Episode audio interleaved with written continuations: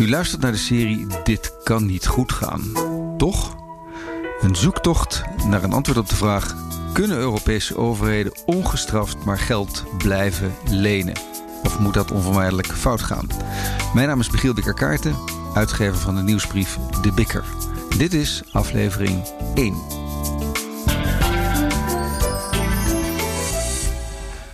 Dat kan toch niet goed gaan? Dat is de kop boven een stukje in de krant, het Financiële Dagblad, een column van Lucas Daalder. En dat was zo'n kop die mij raakte en waarvan ik dacht: ja, dat is het. Dat verwoordt precies wat ik denk. Het waren de woorden van een mevrouw die had zitten luisteren naar Daalder en aan het eind van al die wijze woorden nog steeds was bij haar begin: dit kan toch niet zo doorgaan? Hier, wacht even, ik pak het er even bij. Op mijn eerste post-lockdown verjaardagsfeestje, schrijft Daalder, raakte ik vorige week in gesprek met een oudere dame. Uiteraard ging het gesprek over de coronacrisis, maar toen ze erachter kwam op een goed moment dat ik econoom was, keek ze me hoofdschuddend aan. Ik snap niets van economie, zei ze, maar dit kan toch zo niet goed gaan? Met dit had ze het over de sterk oplopende overheidstekorten en de manier waarop die momenteel worden gefinancierd via de geldpers, zo verduidelijkte ze me. We kennen die mevrouw. Je ziet haar vaak in het publiek zitten op rij 7 rechts achterin, een beetje in de schaduw met haar handtasje op schoot, soms bijna onmerkbaar met haar hoofd schuddend over al die wijze heren die zoveel woorden gebruiken en ze denkt: het zal wel, maar het klopt niet. Ik ben ook die mevrouw met dat handtasje. Het gaat er bij mij ook niet in dat je maar geld kunt blijven drukken zonder dat daar ooit iets misgaat. Als een appel van een boom valt, dan valt hij naar beneden en niet naar boven. De wet van vraag en aanbod is toch ook een natuurwet? Waar kwam dit vandaan, dit gevoel? Hans Hogevorst was het dus, die het eerder deze zomer had gezegd voor het eerst in een lang interview in de Volkskrant. Waarin hij onder andere zei: De normale burger weet donders goed, dit kan niet goed gaan. Als er geen grenzen meer gesteld worden aan die schuldenmakerij, leidt dat vroeg of laat tot een implosie. Dan wacht ons een nog veel grotere crisis. Dat is het talent van een goed politicus om woorden te vinden voor het buikgevoel van de burgers. Maar dat woord buikgevoel heeft al meteen een negatieve bijsmaak. Kunnen we dat niet gewoon common sense noemen of gezond verstand? Als ik jou een foto geef die ik heb gemaakt, prachtig uitvergroot en ingelijst, en ik zeg tegen jou: dit is het enige exemplaar, dan ben jij verrukt. Maar als je later bij een gemeenschappelijke vriend op bezoek komt en precies dezelfde foto in precies dezelfde lijst aan de muur ziet hangen, dan voel je je bekocht. Dat portret was niet uniek, er zijn er twee van. Dus het is nu de helft waard of zoiets. Pas dat toe op geld. Als er 100 florijnen in omloop zijn en een auto kost 100 florijnen, dan kan één burger één auto kopen. Maar als de centrale bank nog 100 florijnen erbij drukt, dan kun je twee auto's kopen. Of twee mensen kunnen ieder een auto kopen. Alleen is er een probleempje. De autofabriek maakt niet een nieuwe auto voor iedere 100 florijnen die de centrale bank drukt. De lopende band gaat nou eenmaal niet zo snel. Dus als je die auto wilt hebben, zul je nog steeds moeten betalen voor de schaarste. En dat betekent dat die auto nu 200 florijnen kost. Die florijn is in waarde gehalveerd. Dat is nu wat de afgelopen tien jaar is gebeurd. Geld bijdrukken om uit de financiële crisis van 2008 en later te komen. Miljarden en biljoenen. Dat zijn duizend miljarden. Maar is er inflatie? Nee. Al twaalf jaar niet. Hoe kan dat nou? Komt dat dan later?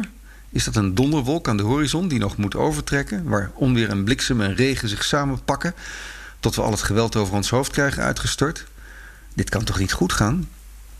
En dat gelddrukken liep net op zijn einde en nu met die coronacrisis gaan we opnieuw beginnen. Maar dan zetten we de geldpers in de overdrive, in versneld tempo. Dat kan toch niet goed gaan?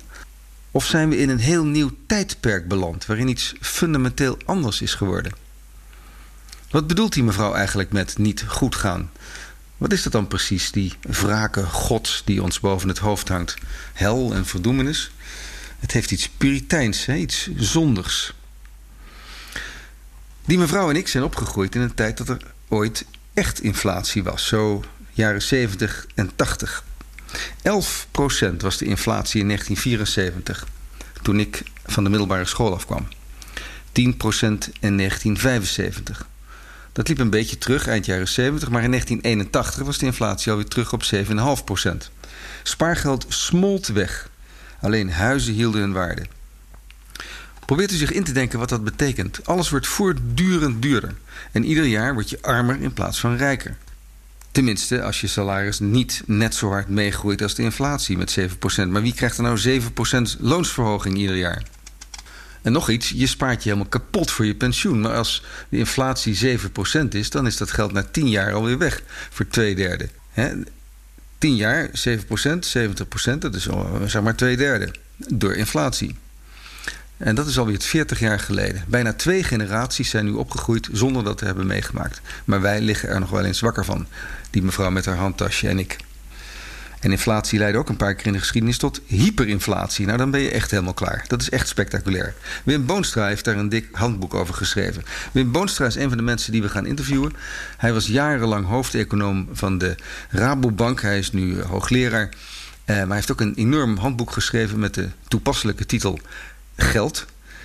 En hij beschrijft hyperinflatie in Duitsland na de Eerste Wereldoorlog. Wacht even. In oktober 1923 waren maar liefst 30 papierfabrieken non-stop aan het draaien om aan ruim 100 ook al non-stop draaiende drukkerijen het papier te leveren aan de Rijksbank om in de dagelijkse behoefte aan papiergeld te kunnen voorzien. Papiergeld dat ook nog eens een steeds grotere denominatie kende. Voor zover de centrale bank er niet in slaagde om de exponentieel groeiende behoefte aan papiergeld te voorzien, schoten lagere overheden haar graag te hulp door zelf zogeheten noodgeld in omloop te brengen. Nog weer later begonnen kamers van koophandel en bedrijven en particuliere banken, al of niet legaal, geld bij te drukken. Op het hoogtepunt van de crisis in de tweede helft van 1923 circuleerde er in Duitsland circa 2000 soorten geld. Kenneth Galbraith in 1975 in de geschiedenis beschrijft dat op een gegeven moment en zegt dat schoon wc-papier meer waard was dan papiergeld met een hoge nominale waarde.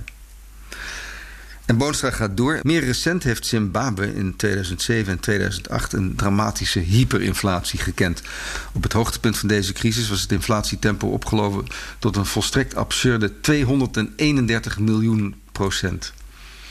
Daarmee heeft het land de twijfelachtige eer om de op één na ergste hyperinflatie uit de geschiedenis te hebben doorgemaakt. Na Hongarije in 1946. Maar goed, het is dus niet iets uit de verre prehistorie. Het is vorige eeuw nog gebeurd, minder dan 100 jaar geleden en zelfs in 2007, 2008. Maar het idiote is dus, er is helemaal geen inflatie, laat staan hyperinflatie. Inflatie is in geen velden of wegen te bekennen. Hoe kan dat nou? We gaan les nemen van een serie ervaren economen. En we stellen ze allemaal de vraag, vroeg of laat... dat kan niet goed gaan, toch? Hier om te beginnen is Lex Hoogduin. Hij was jarenlang bij de Nederlandse Bank, was zelfs drie jaar ook lid van de directie daar en hij geeft nu les aan de Universiteit van Groningen. Dit kan niet goed gaan. Wat zeg je dan? Ik ben bang dat dat waar is. ik zie, anders gezegd, ik zie maar. Uh als ik in scenario's moet denken, dan zie ik maar heel weinig scenario's voor me. Waarin dit uh, goed afloopt. De tegenpool van Lex Hoogtuin is Koen Teulings. Hij is oud-directeur van het Centraal Planbureau. Hij heeft lesgegeven onder andere aan Cambridge en is nu weer terug in Nederland. Hij is professor economie in Utrecht. Hij is de vreemde eend in de bijt, de contraire denker. Hij denkt dat we voorlopig zonder zorgen rustig kunnen doorlenen. Sterker nog, dat we nog veel meer kunnen lenen. Waarom? Omdat de rijkste landen van de wereld vergrijzen. Oudere mensen sparen meer, dus er is veel vraag naar obligaties. Dus de rente gaat omlaag. Als je er op een hele andere manier naar kijkt en niet 2008 als keerpunt neemt, maar nadenkt over de ontwikkeling van de reële rente, zeg maar vanaf 1985, dan zie je dat die reële, de nominale rente, de reële rente in de eerste plaats en de nominale rente nog veel sterker, want ook de inflatie is flink gedaald. Uh, die zijn vanaf 1980, zeg maar, van uh, 1985, van een procent of 6, 7, zijn, is die rente geleidelijk aangedaald tot uh, nou ja, nu min, min een half of zoiets dergelijks. En dat is, er zitten wat fluctuaties in, maar dat is eigenlijk een trendmatige daling van de rente. Dus we kunnen er naar kijken vanuit de bril van de financiële crisis van 2008. Uh, we kunnen er ook naar kijken dat dat gebeurde tegen de achtergrond van een alsmaar dalende rente. Die demografische trend van vergrijzing gaat nog minstens 10 jaar door, waarschijnlijk 20 jaar. Dus, zegt Teulings, die overheidsleningen worden gretig opgekocht. Geen probleem. Meer in de mainstream is Han de Jong. Hij was jarenlang hoofdeconoom van ABN AMRO en nu onafhankelijk analist. Ja, ik, Ja, ik zou zeggen, dit kan nog, dit kan nog vrij lang goed gaan hoor. Ja, dat denk ik wel.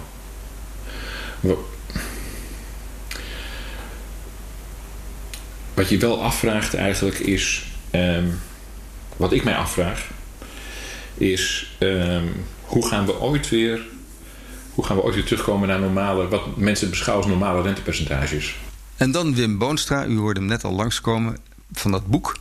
Hoogleraar Economie in Utrecht, jarenlang hoofdeconoom bij de Rabobank. Hij zegt eigenlijk hetzelfde. Kijk, het, het probleem is dat ik. Ik heb zelf, hè, en, en dat, dat roep ik eigenlijk al een paar jaar. Het, gevoel dat, we op een soort monetaire gletsjer zijn beland. En dat die heel langzaam beweegt.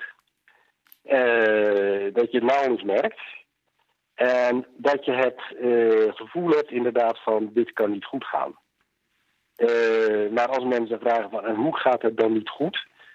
Dan heb ik daar eigenlijk, eigenlijk geen, geen goed antwoord op.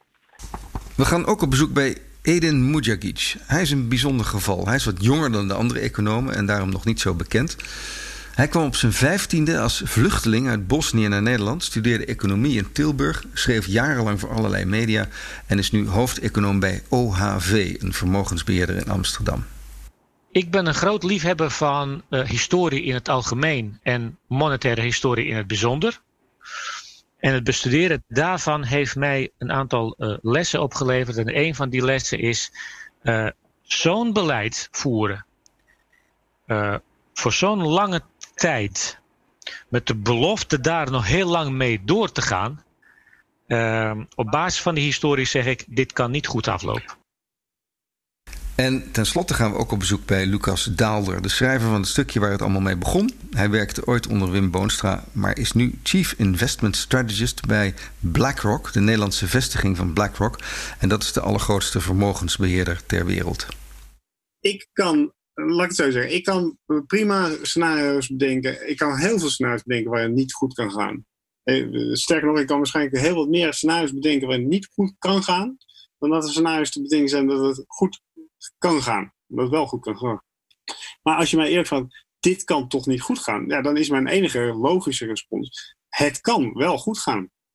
En dat is enerzijds omdat ik er ook echt in geloof, omdat ik ook zie dat het uh, voorbeelden zijn dat het goed kan gaan. Anderzijds is het ook een beetje recalcitrant zijn van, als iedereen roept van dit moet wel fout gaan, dan denk ik dat ja, oké, maar vertel me dan eens, waar gaat het dan precies fout? Uh, en dat, dat verhaal krijg ik niet heel helder naar voren. Als ik dat vraag over Japan, dan krijg ik dat ook niet helder te, horen. Uh, ook als ik naar zo'n interview van Hoogvorst uh, luister of lees, dan denk ik ook van ja, ik zie ook al die beren wel. Maar schets me nou eens het verhaal, hoe gaat het fout? Waar gaat het fout? En dan wil ik ook weten, waar komt die inflatie vandaan? Hoe werkt dat? Ja, als je daar geen antwoord op hebt, ja, dan, dan is het gewoon roepen van ja, het gaat fout. Ja, dat vind ik niet sterk. Oké, Lucas, dat is ook precies wat wij willen ontdekken. Het kan goed gaan, het kan ook fout gaan. Maar wat is de waarschijnlijkheid?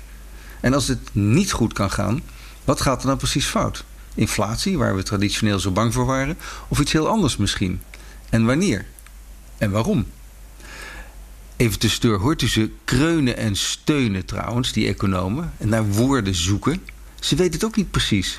En laat dat nou meteen een waarschuwing zijn. Economie is geen wetenschap. Het is sociologie, het is psychologie, het is een beetje rekenen. Maar er zijn bitter weinig formules, zoals in de exacte wetenschappen. Als dit, dan volgt onvermijdelijk dat.